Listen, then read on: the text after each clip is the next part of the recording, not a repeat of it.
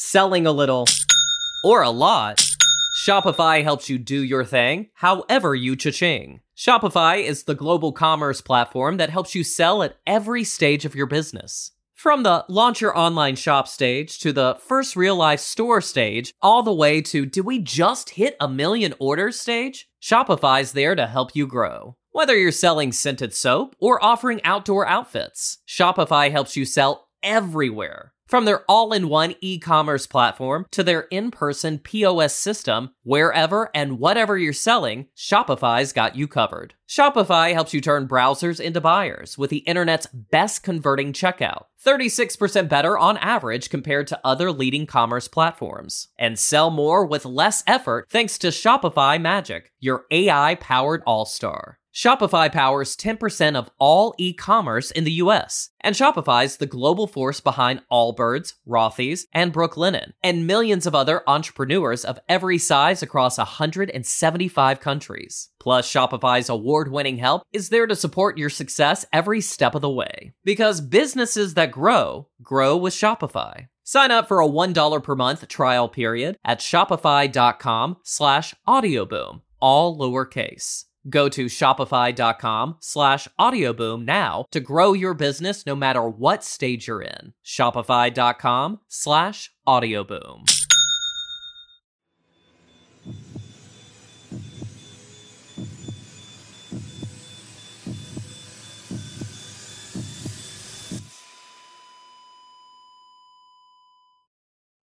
Our episodes deal with serious and often distressing incidents. If you feel at any time you need support, please contact your local crisis centre. For suggested phone numbers for confidential support, please see the show notes for this episode on your app or on our website. This episode was originally released on Casefile's Patreon, Apple Premium, and Spotify Premium feeds as an early bonus for our paid subscribers. These episodes are designed to be slightly shorter, allowing us to cover a broader range of cases. To receive these episodes early and ad free, you can support Casefile on your preferred platform.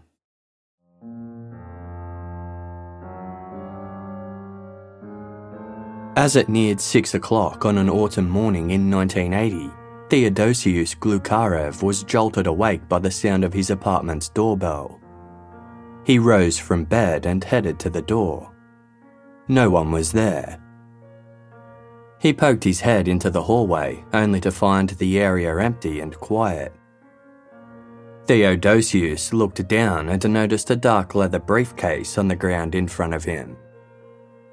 Curious, Theodosius laid it on its side, unclasped its latches, and opened it up. Wedged inside and wrapped in cloth was the head of a woman.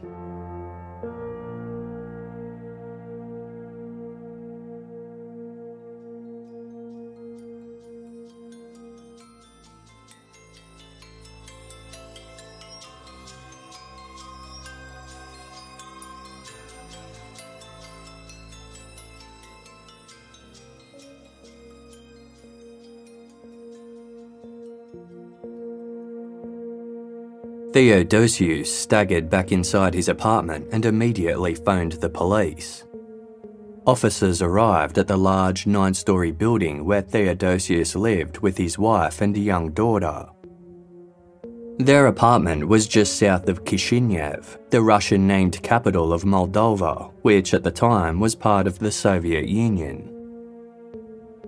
The officers inspected the briefcase that had been left at Theodosius's door the decapitated head belonged to a brown haired woman whose eyes had been gouged out. Theodosius was adamant that he didn't recognise the woman, and there was nothing else inside the briefcase that hinted at her identity. However, there was a handwritten note.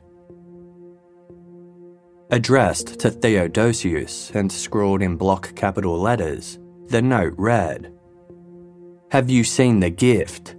This is an example for you.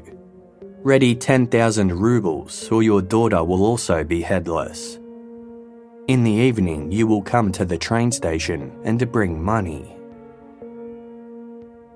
Extortion was rare in Soviet Moldova, let alone in such a brutal form. At the time, 10,000 rubles was a large amount of money, the equivalent of around 50,000 US dollars in today's currency. Theodosius, who worked as a truck driver for a local brewery, was adamant that he didn't have access to that kind of money. Unable to produce the large ransom in such a short amount of time, it was impossible for him to meet the killer's demands.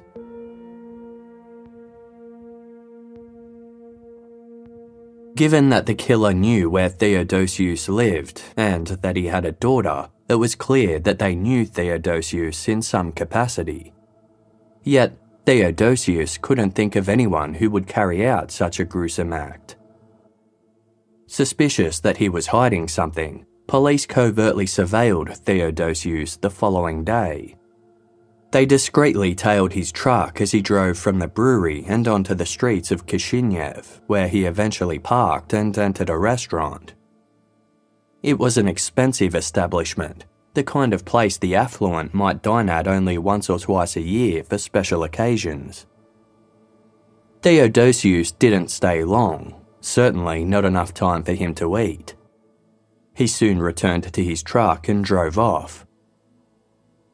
As the surveillance continued, Theodosius started behaving erratically. It seemed he realised that he was being followed.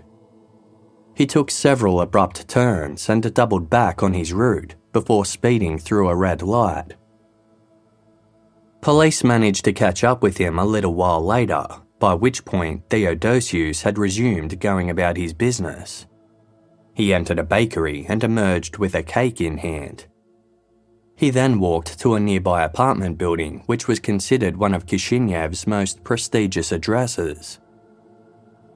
Theodosius disappeared inside for some time before reappearing without the cake.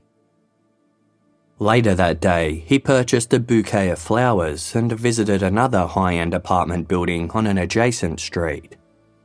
Once again, he stayed inside briefly before exiting empty handed. He then made his way home. He admitted to driving erratically after realising he was being pursued, but explained this was because he thought he was being trailed by the killer. Police put it to Theodosius that his job as a truck driver was really just a front for some kind of black market trading. He denied being involved in anything illegal, but eventually confessed that his visits to the two apartments were for clandestine meetings. Theodosius had been calling in on his girlfriends. Neither of his girlfriends knew about the other, nor were they aware that Theodosius was married with a child. Although he wasn't a particularly remarkable or wealthy man, Theodosius was a serial womanizer who often bragged to his friends about his extramarital affairs. Investigators were satisfied that Theodosius wasn't part of any underworld scheming, but had been targeted for some other specific reason. They considered the possibility that the severed head might have belonged to one of his girlfriends. Perhaps the woman's husband had found out about the affair and taken revenge. Theodosius claimed that his girlfriends were both alive and well, and it was quickly confirmed that he was telling the truth. Both of his girlfriends attended the police station for questioning, but neither recognised the face of the woman from the briefcase.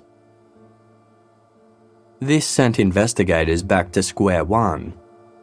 Unable to figure out why Theodosius was being extorted, they worked to identify the victim. Perhaps if they knew who she was, her connection to Theodosius would become clear. After exhausting all other avenues, investigators sought permission from their country's leadership to employ a tactic that had never been used in the Soviet Union before. They asked to show a photograph of the woman's head on national television in the hope that someone would recognise her face. Their request was granted. With as much care as possible, the woman's face was cleaned to be presentable to the public. Her hair was neatly combed down and pinned behind her head. Glass spheres were inserted into her empty eye sockets and her eyelids were closed over them. A photograph was taken and broadcast on national television across Soviet Moldova. Although a white scarf tied beneath her chin concealed her severed neck, it was obvious to most that she was deceased.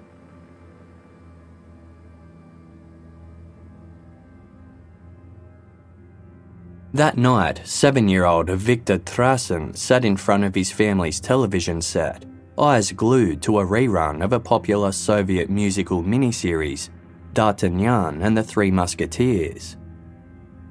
Victor lived with his mother and ailing grandmother in an apartment in Kishinev. His grandmother was content to let Victor enjoy the swashbuckling action on screen, as the young boy had recently been overcome with anxiety and the program provided a much needed distraction. A few nights earlier, Victor's mother, Irina, had left home to catch up with a friend. She said that she would only be gone for 30 minutes, but by the time Victor awoke the next morning, she still hadn't returned. Victor took himself to school and later made dinner for himself and his grandmother. He kept this up all the while bombarding his grandmother with questions about his mother's whereabouts. But she couldn't give him any answers. Victor's concerns for Irina grew until he parked himself in front of the television one night for a mental reprieve. All of a sudden, D'Artagnan and the Three Musketeers was interrupted by a special news bulletin a photograph of a woman appeared on screen. Victor immediately recognized the woman as his mother, Irina. He was confused as to why she was on television, but excited that he would finally see her again. He wrote down the number on the screen and called it first thing the following morning. Investigators could now identify the mutilated woman as Irina Trasyn, but they still had no idea why she had been targeted. Theodosius Glukharev claimed he didn't know Irina, and there was no evidence to suggest the pair had ever crossed paths. As investigators tried to determine why Irina was murdered as part of an extortion plot against a stranger, they received a phone call.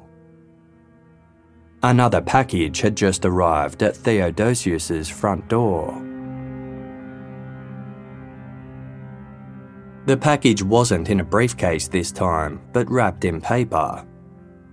Again, it was accompanied by a handwritten note addressed to Theodosius in the same block capital letters as the first. This one read, You still don't want to pay? Then kiss a woman's hand.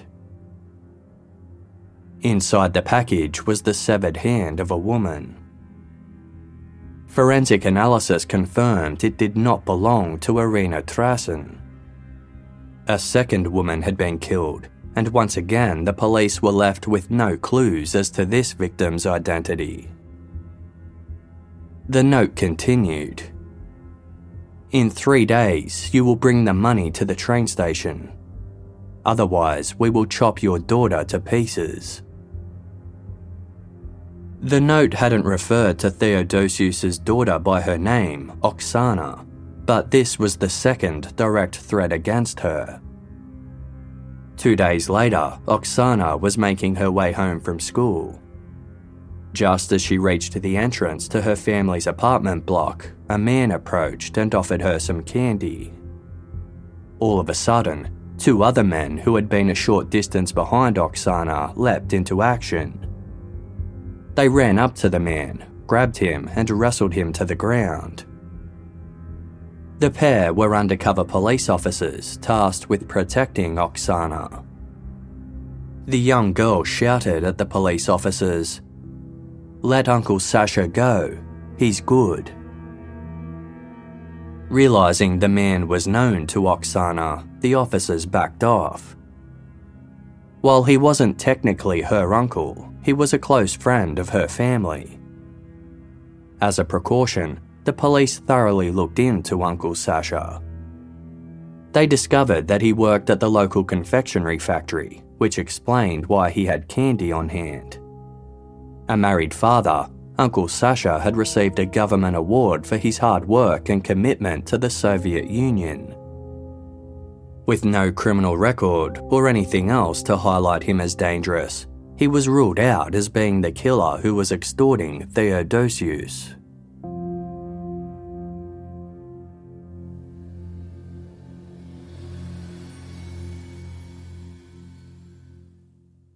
Casefile will be back shortly. Thank you for supporting us by listening to this episode's sponsors. If you're shopping while working, eating, or even listening to this podcast, then you know and love the thrill of the hunt. But are you getting the thrill of the best deals? Rakuten shoppers do. They get the brands they love with the most savings and cash back. And you can get it too. Start getting cash back at your favorite stores like Bloomingdale's, Levi's, and Zappos, and even stack sales on top of cash back. It's easy to use, and you get cash back through PayPal or check. The idea is simple. Stores pay Rakuten for sending them shoppers, and Rakuten shares the money with you as cash back. Download the free Rakuten app and never miss a deal. Or go to Rakuten.com to start getting the most bang for your buck. That's R A K U T E N. Selling a little or a lot. Shopify helps you do your thing, however you cha-ching. Shopify is the global commerce platform that helps you sell at every stage of your business. From the launch your online shop stage to the first real life store stage, all the way to do we just hit a million orders stage? Shopify's there to help you grow. Whether you're selling scented soap or offering outdoor outfits, Shopify helps you sell everywhere. From their all in one e commerce platform to their in person POS system, wherever and whatever you're selling, Shopify's got you covered. Shopify helps you turn browsers into buyers with the internet's best converting checkout. 36% better on average compared to other leading commerce platforms. And sell more with less effort thanks to Shopify Magic, your AI powered all star. Shopify powers 10% of all e-commerce in the US, and Shopify's the global force behind Allbirds, Rothy's, and Brooklinen, and millions of other entrepreneurs of every size across 175 countries. Plus, Shopify's award-winning help is there to support your success every step of the way. Because businesses that grow, grow with Shopify. Sign up for a $1 per month trial period at shopify.com slash audioboom, all lowercase. Go to shopify.com slash audioboom now to grow your business no matter what stage you're in. Shopify.com slash audioboom. Thank you for listening to this episode's ads. By supporting our sponsors, you support Casefile to continue to deliver quality content.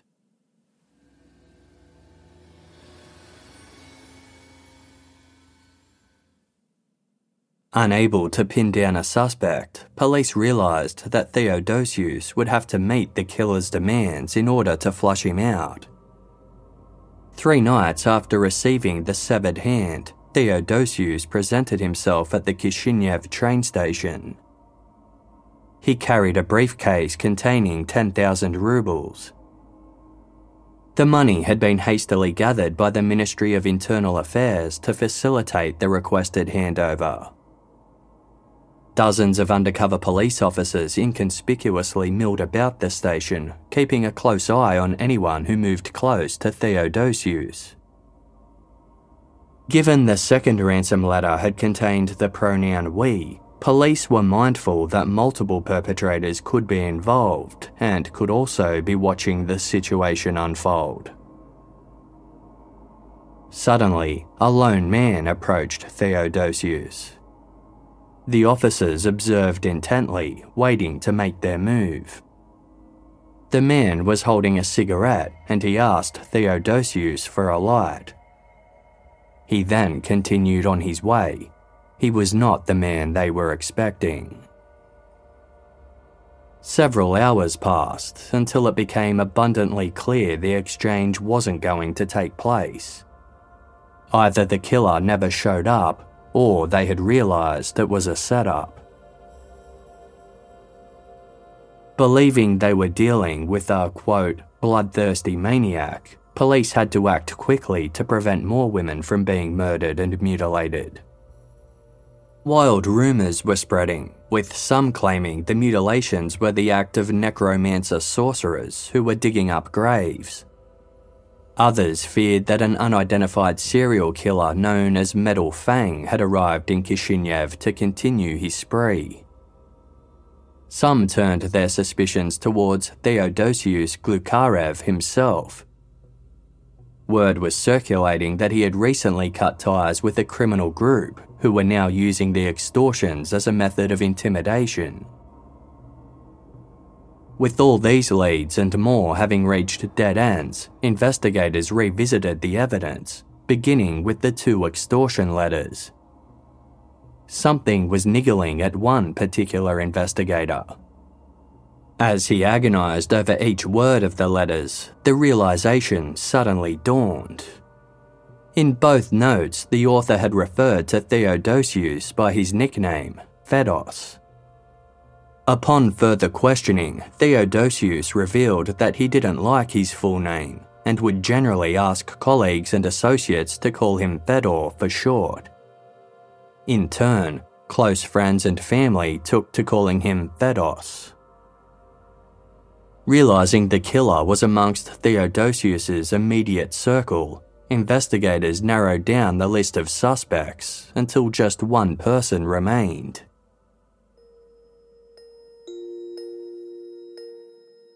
A few years earlier, Dmitry Kozintsev was enjoying his wedding reception when he realised his new wife wasn't by his side.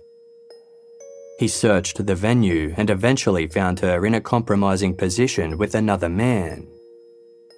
The man was Dmitry's second cousin, Theodosius Glukharev. Enraged, Dmitry chased Theodosius with a knife, threatening to kill him. Other guests disarmed Dmitri and tied him down before he could inflict any injuries.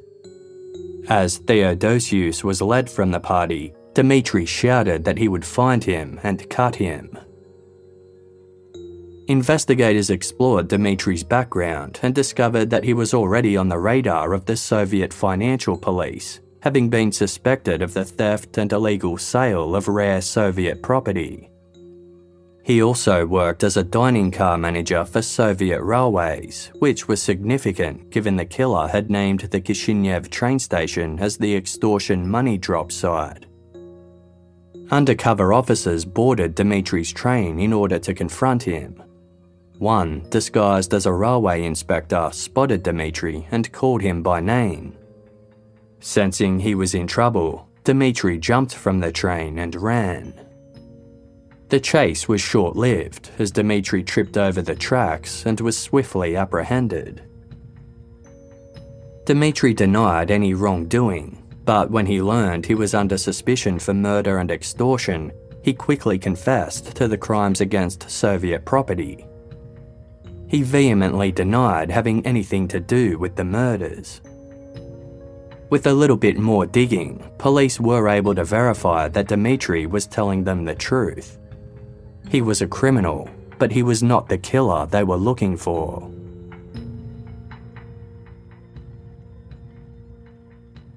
The sun had just set as university student Olga Lebedeva stood alone in Kishinev's Central Park waiting for her date. Several months prior, Olga had responded to a personal ad in the local newspaper and had been corresponding with the man ever since. This was the first time they were going to meet in person. Olga's date soon approached, carrying a bouquet of flowers.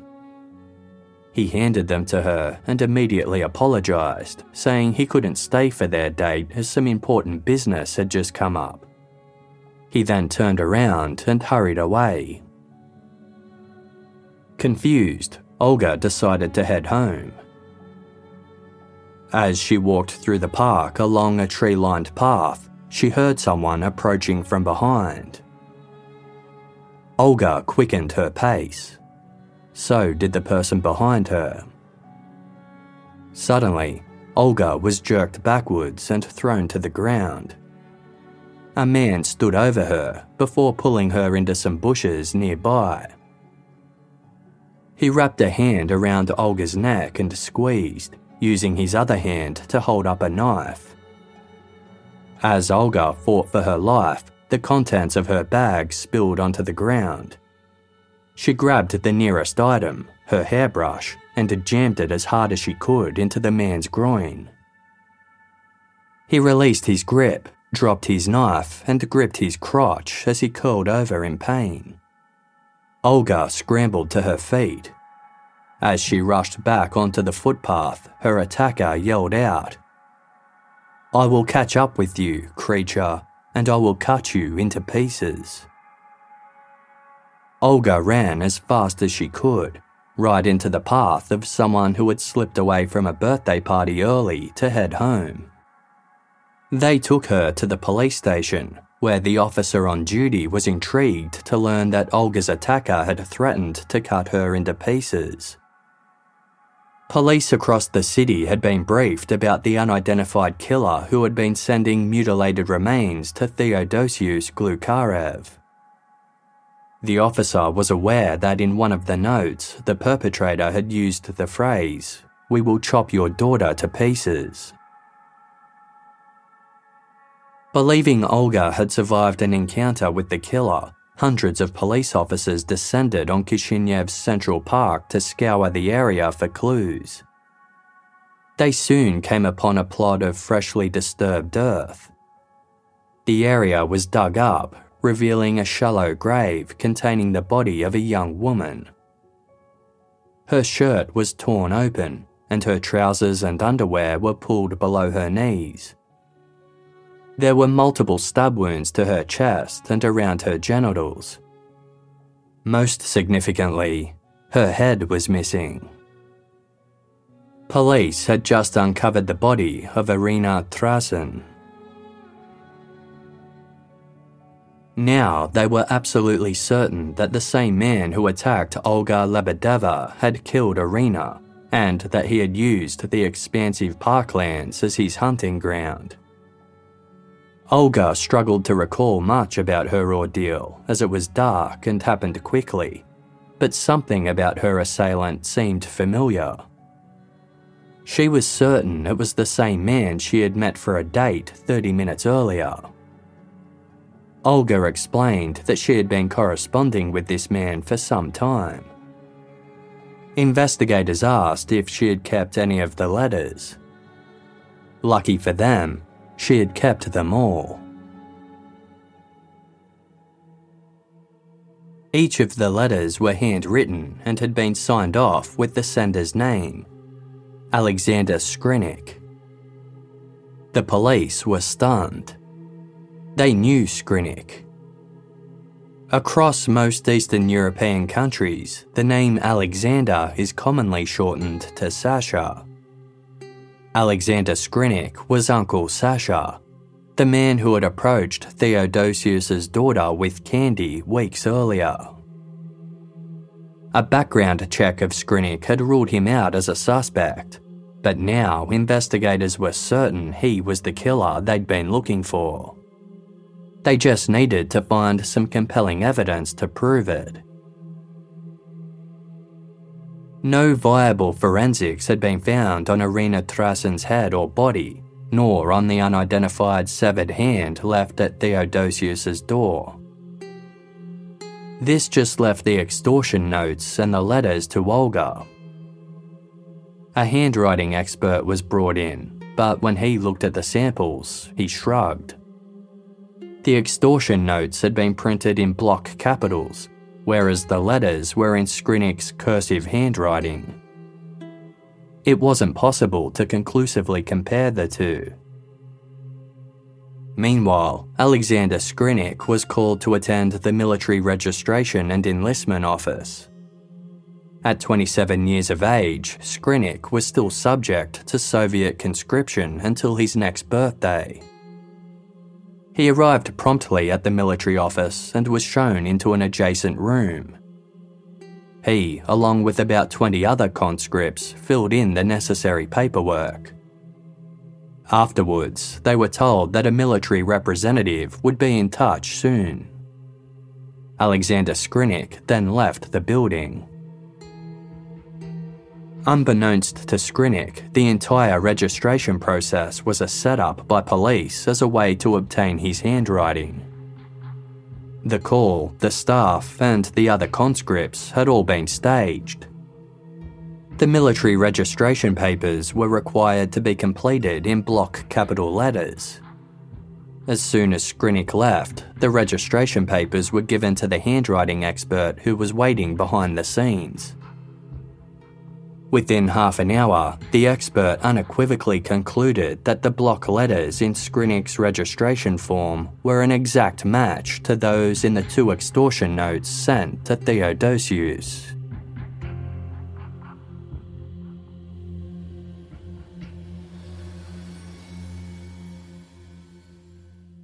Casefile will be back shortly.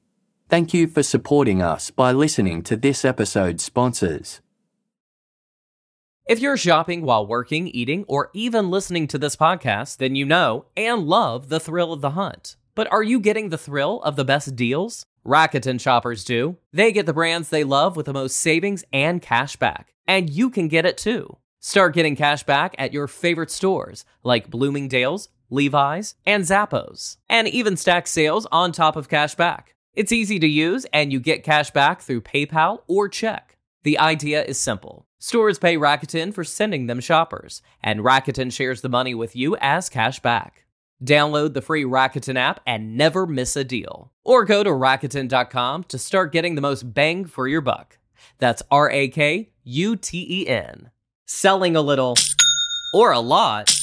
Shopify helps you do your thing, however you cha-ching. Shopify is the global commerce platform that helps you sell at every stage of your business. From the launch your online shop stage to the first real life store stage, all the way to did we just hit a million orders stage? Shopify's there to help you grow. Whether you're selling scented soap or offering outdoor outfits, Shopify helps you sell everywhere. From their all in one e commerce platform to their in person POS system, wherever and whatever you're selling, Shopify's got you covered. Shopify helps you turn browsers into buyers with the internet's best converting checkout, 36% better on average compared to other leading commerce platforms. And sell more with less effort thanks to Shopify Magic, your AI powered all star. Shopify powers 10% of all e-commerce in the US, and Shopify's the global force behind Allbirds, Rothy's, and Brooklinen, and millions of other entrepreneurs of every size across 175 countries. Plus, Shopify's award-winning help is there to support your success every step of the way. Because businesses that grow, grow with Shopify. Sign up for a $1 per month trial period at shopify.com slash audioboom, all lowercase. Go to shopify.com slash audioboom now to grow your business no matter what stage you're in. Shopify.com slash audioboom. Thank you for listening to this episode's ads. By supporting our sponsors, you support Casefile to continue to deliver quality content.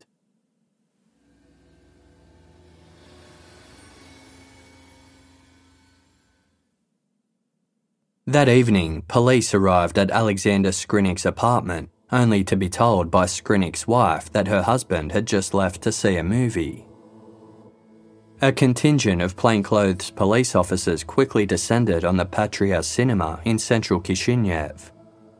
The film that was about to be shown was a Soviet disaster film called Air Crew, which depicted the story of a plane full of passengers trying to take off during an earthquake.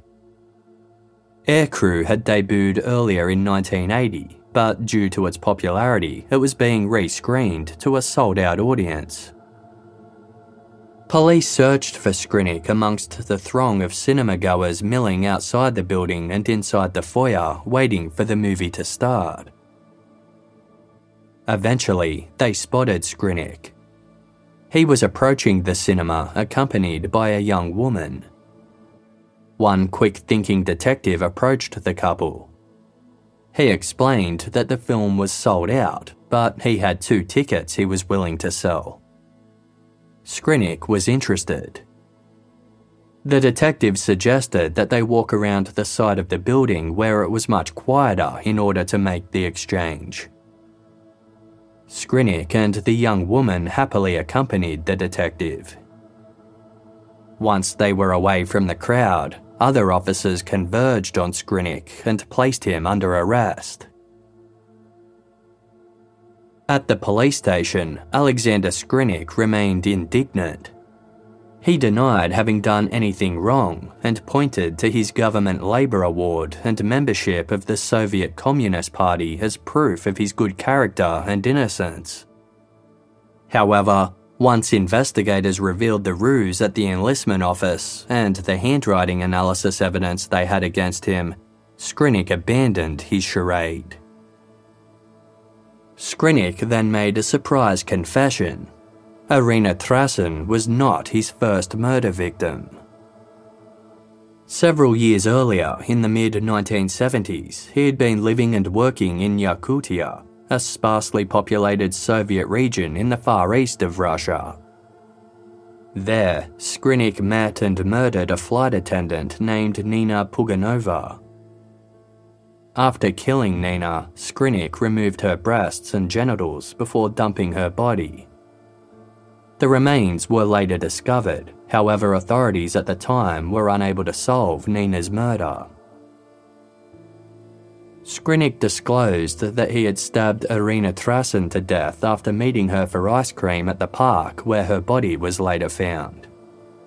He decapitated Irina post mortem, kept her head, before burying her body in a shallow grave. Skrinik's third and final victim was a woman named Anastasia Mikhailova. Like Irina before her, Skrinik had met Anastasia for ice cream before stabbing her to death and mutilating her body. This time, Skrinik had kept Anastasia's severed hand as a souvenir. Having already discovered Irina's headless body, police probed Skrinik for the whereabouts of Anastasia's remains. Skrinik said that Anastasia was buried in a different park and offered to take them to the exact location.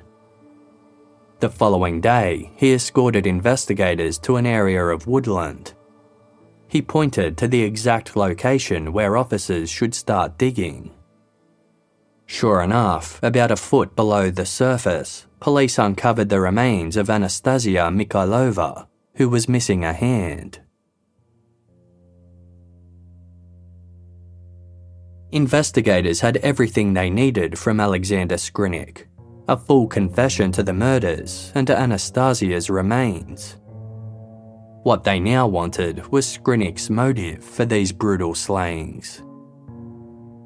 Skrinik explained that about a year into his marriage, after his son was born, he was dissatisfied with his life. Specifically, Skrinik wanted more sex. He placed a personal ad in the local newspaper with the intention of attracting a woman who would be willing to sleep with him. Eventually, Skrinik met up with a woman who responded to his ad, and the two had sex. As a result, Skrinik contracted a venereal disease. This instigated Skrinik's hatred towards women, who he now blamed for his unhappy marriage and the lack of sex to which he felt entitled. Skrinik appointed himself as a, quote, orderly of nature and decided that it was his calling to destroy women. As to why he extorted his friend Theodosius Glukharev, Skrinik simply explained that he was jealous of Theodosius, who boasted of his active sex life and multiple extramarital affairs.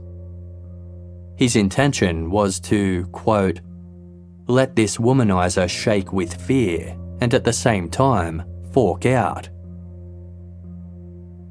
A few months after his arrest, Alexander Skrinik stood trial for the murders of Nina Puganova, Irina Trasyn, and Anastasia Mikhailova. At the start of his testimony, he boasted that anyone with a weak disposition should leave the room. Skrinik then recited his crimes without any hint of remorse. He told the court that he enjoyed murdering the three women and that if he hadn't been caught, he would still be killing.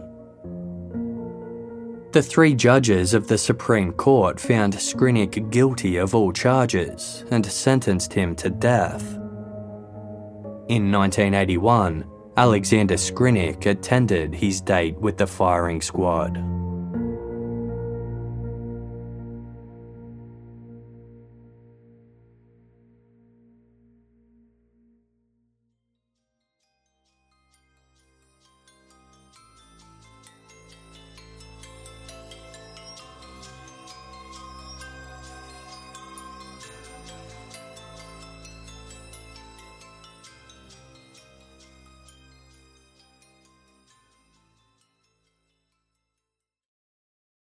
Selling a little or a lot, Shopify helps you do your thing however you cha-ching. Shopify is the global commerce platform that helps you sell at every stage of your business. From the launch your online shop stage to the first real life store stage, all the way to did we just hit a million orders stage? Shopify's there to help you grow. Whether you're selling scented soap or offering outdoor outfits, Shopify helps you sell everywhere. From their all in one e commerce platform to their in person POS system, wherever and whatever you're selling, Shopify's got you covered. Shopify helps you turn browsers into buyers with the internet's best converting checkout, 36% better on average compared to other leading commerce platforms. And sell more with less effort thanks to Shopify Magic, your AI powered all star. Shopify powers 10% of all e-commerce in the US, and Shopify's the global force behind Allbirds, Rothy's, and Brooklinen, and millions of other entrepreneurs of every size across 175 countries. Plus, Shopify's award-winning help is there to support your success every step of the way. Because businesses that grow, grow with Shopify. Sign up for a $1 per month trial period at shopify.com slash audioboom, all lowercase. Go to shopify.com slash audioboom now to grow your business no matter what stage you're in. Shopify.com slash audioboom. Hey, it's Kaley Cuoco for Priceline. Ready to go to your happy place for a happy price? Well, why didn't you say so? Just download the Priceline app right now and save up to 60% on hotels. So whether it's Cousin Kevin's Kazoo concert in Kansas City, go Kevin, or Becky's Bachelorette Bash in Bermuda, you never have to miss a trip ever again. So download the Priceline app today. Your savings are waiting. Go to your happy place for a happy price. Go to your happy price, Priceline. This episode is brought to you by Shopify.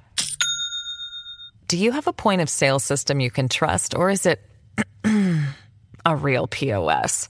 You need Shopify for retail. From accepting payments to managing inventory, Shopify POS has everything you need to sell in person. Go to shopify.com slash system, all lowercase, to take your retail business to the next level today. That's shopify.com slash system.